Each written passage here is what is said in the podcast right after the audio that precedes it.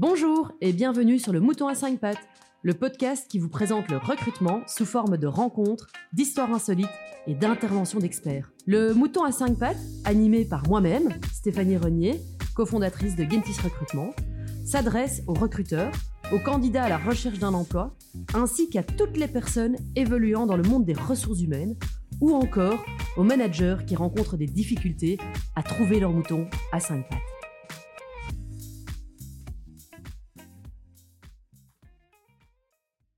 Aujourd'hui, vous allez découvrir l'histoire de Maxime Metzgen. Maxime va nous parler de son histoire touchante qui raconte comment il a intégré la famille Gentis alors qu'on avait refusé sa candidature en premier lieu et qu'on lui avait remis un feedback négatif après l'entretien. Cet épisode aujourd'hui sera mené par Nadia Lehner, notre euh, Learning and Development Manager chez Gentis. Je ne vous en dis pas plus, vous découvrirez pour quelles raisons à travers ce nouvel épisode.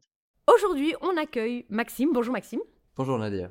Excellent, je suis ravie de t'avoir dans le mouton à cinq pattes. Ben merci, merci pour l'invitation, je suis également ravi. Excellent. Ben justement, Maxime a une petite histoire un peu farfelue à, nous raconter. Aujourd'hui, c'est un employé depuis euh, presque un an euh, de Gentis Recrutement, mais euh, l'aventure pour arriver à ça n'a pas été sans embûche. Mais avant de nous raconter vraiment le processus de recrutement auquel, auquel tu as participé, est-ce que tu peux nous dire ce que tu faisais avant?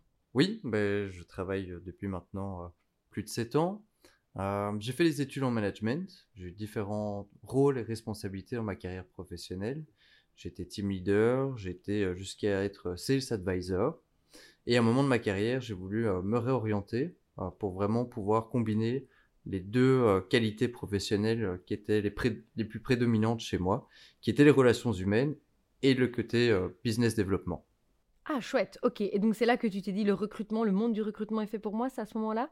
Bien, pas vraiment. Au départ, j'ai juste fait une formation en recrutement, ah ce qui m'a amené à travailler dans une agence d'intérim où je faisais en fait plus souvent des factures de sélection, donc du recrutement en direct et des fee selection, que euh, des contrats d'intérim.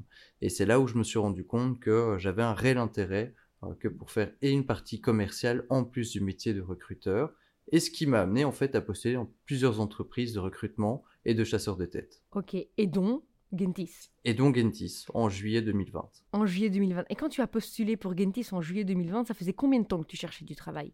Eh bien, ça faisait en juillet deux mois que je cherchais du travail. Ça faisait deux mois. Et donc là, tu postules auprès de Gentis, et comment ça se passe? Eh bien, ça s'est passé euh, d'une manière un petit peu euh, spéciale. Donc, j'ai eu un premier entretien avec Joachim qui s'est très bien passé. Donc, Gentis te recontacte. Était une première rencontre. Exactement. Donc, la recruteuse interne m'a appelé, m'a un petit peu euh, testé, challengé, challengé mon niveau d'anglais au téléphone. Voilà. Et elle m'a invité à avoir une première interview. Avec un manager, du coup, de la société. Un manager, oui, c'est ça, Joachim Demeure. Et puis L'interview s'est bien passée, on m'a un petit peu bah, vendu euh, la société et j'ai vraiment adhéré au concept, au projet.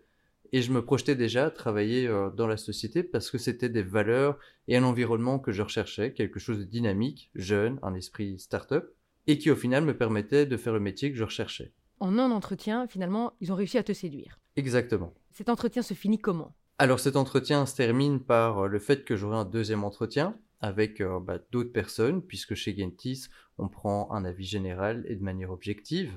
Et euh, j'ai été invité en août, donc deux semaines plus tard, à rencontrer Maxime Tassier, qui est team leader, et Vincent Artige, un autre manager de chez euh, Gentis. Ok, deuxième round du coup.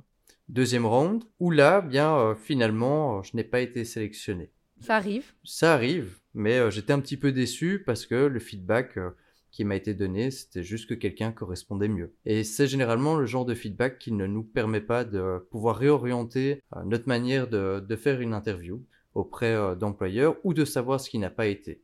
Ok, donc ici vraiment, euh, Maxime, tu mets le doigt sur l'importance du feedback dans un entretien si le processus s'arrête finalement. Et tu n'avais pas eu droit à ce feedback constructif qui t'aurait toi permis de t'améliorer dans tes futurs entretiens, même si c'était plus avec Gentis. C'est bien ça? Exactement. Je n'avais pas de matière que pour rectifier le tir ou de savoir ce qui avait été, parce que dans un entretien, on peut ne pas être sélectionné, mais avoir des côtés positifs.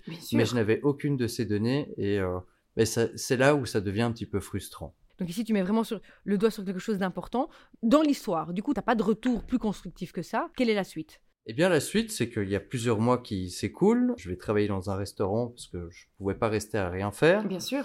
Et euh, j'avais euh, bien rajouter Stéphanie Renier, qui est donc notre CEO. Donc la CEO de Gentis Recrutement. De Gentis, exactement. Je l'avais rajouté sur LinkedIn, puisqu'il m'avait été dit que je devais faire un troisième entretien avec elle, pour lequel bah, je n'ai pas eu la chance et ni l'opportunité de la rencontrer. Ah ok, donc si je comprends bien, durant le premier et le deuxième entretien, on t'a dit que tu rencontrerais à un moment donné dans le process Stéphanie, qui est la CEO de la société, et finalement tu n'as jamais eu l'occasion de la rencontrer, donc toi, de façon proactive, tu l'avais rajouté sur LinkedIn. Exactement. Ok, excellent. Et donc là, les deux rounds se terminent, tu n'as pas vraiment de retour constructif. En attendant, tu commences à travailler dans un restaurant, et qu'est-ce qui se passe? Eh bien, je pense qu'on était euh, fin novembre, Ok, donc il y a déjà quelques mois qui s'écoulent. Ouais. Oui, quatre mois quasiment. Et euh, bah, je lis un post qui attire toute mon attention, euh, que Stéphanie avait posté, publié sur LinkedIn, concernant le ghosting des candidats. Ah, est-ce que tu peux nous expliquer c'est quoi le ghosting? Alors le ghosting, ça peut être euh, un candidat qui est invité en interview pour lequel on va booker une interview avec notre client et le candidat ne se présente pas à l'interview. Voilà, donc le fait de, de ghoster, de faire le fantôme. Voilà, de faire le fantôme, c'est ça. Exactement. Mais dans le post LinkedIn, ce qui m'avait euh, attiré, c'était qu'il y a un deuxième sens au ghosting. Ça peut très bien être le fait de ne pas recevoir de feedback d'un employeur ou d'un recruteur après une interview. Donc en tant que candidat, je repars euh, sans feedback finalement et le processus s'arrête sans que je sache vraiment les tenants et aboutissants et les raisons de l'arrêt de ce processus. C'est une autre facette du ghosting, c'est ça que tu nous dis? Exactement, c'est bien ça. Ok, et donc ce poste attire ton attention parce que finalement tu l'avais expérimenté quatre mois plus tôt. Oui, et donc euh, j'ai voulu euh, réagir au poste de Stéphanie, mais de manière professionnelle et discrète. Donc euh, je lui ai envoyé un message privé en lui disant que son poste avait attiré toute mon attention. Sur LinkedIn, le message privé, c'est ça? C'est ça. Ok. Tout à fait. Et et bien que euh, j'avais eu ce sentiment d'être ghosté de la part de Gentis et que j'étais vraiment surpris du poste puisque visiblement ça ne faisait pas partie des valeurs qu'il voulait euh, refléter ou en tout cas véhiculer. Et Stéphanie a décidé de, me recontacter, elle m'a répondu sur LinkedIn et m'a demandé mon numéro de téléphone. Mhm, excellent, effectivement je crois que c'est une réponse qui a dû attirer toute son attention aussi. Oui, bah visiblement, puisque le lendemain, elle m'a, rappelé, j'étais dans la voiture, je me suis arrêté, on a discuté euh, une bonne vingtaine de minutes, euh, et c'était un échange bah, très agréable, au cours duquel elle me demandait euh, quels étaient mes ressentis vis-à-vis de Gentis, et moi je pars du principe qu'il ne faut jamais se faire une seule idée d'une entreprise ou d'une personne, et je lui ai dit que je n'avais pas de ressenti spécifique, que je n'avais pas d'amertume, je ne fais pas d'un cas une généralité. Excellent. Et là, elle m'a dit d'emblée, eh bien écoute, je vais te prendre un petit peu de cours, je te propose de venir demain chez Gentis à 11h, est-ce que tu es disponible? Je la reconnais bien là. et moi aussi maintenant que je la connais mieux. ok, et donc du coup, tu as accepté cette invitation? Et j'ai accepté euh, volontiers cette invitation, puisqu'au final, moi, ce qui m'importait le plus, c'était d'avoir un feedback. Et donc, je pensais venir chez Gentis pour avoir un feedback par rapport à cette interview, qui n'avait visiblement pas été, et d'avoir euh, bien des retours constructifs que pour pouvoir m'améliorer dans les futurs entretiens que j'aurai avec d'autres entreprises.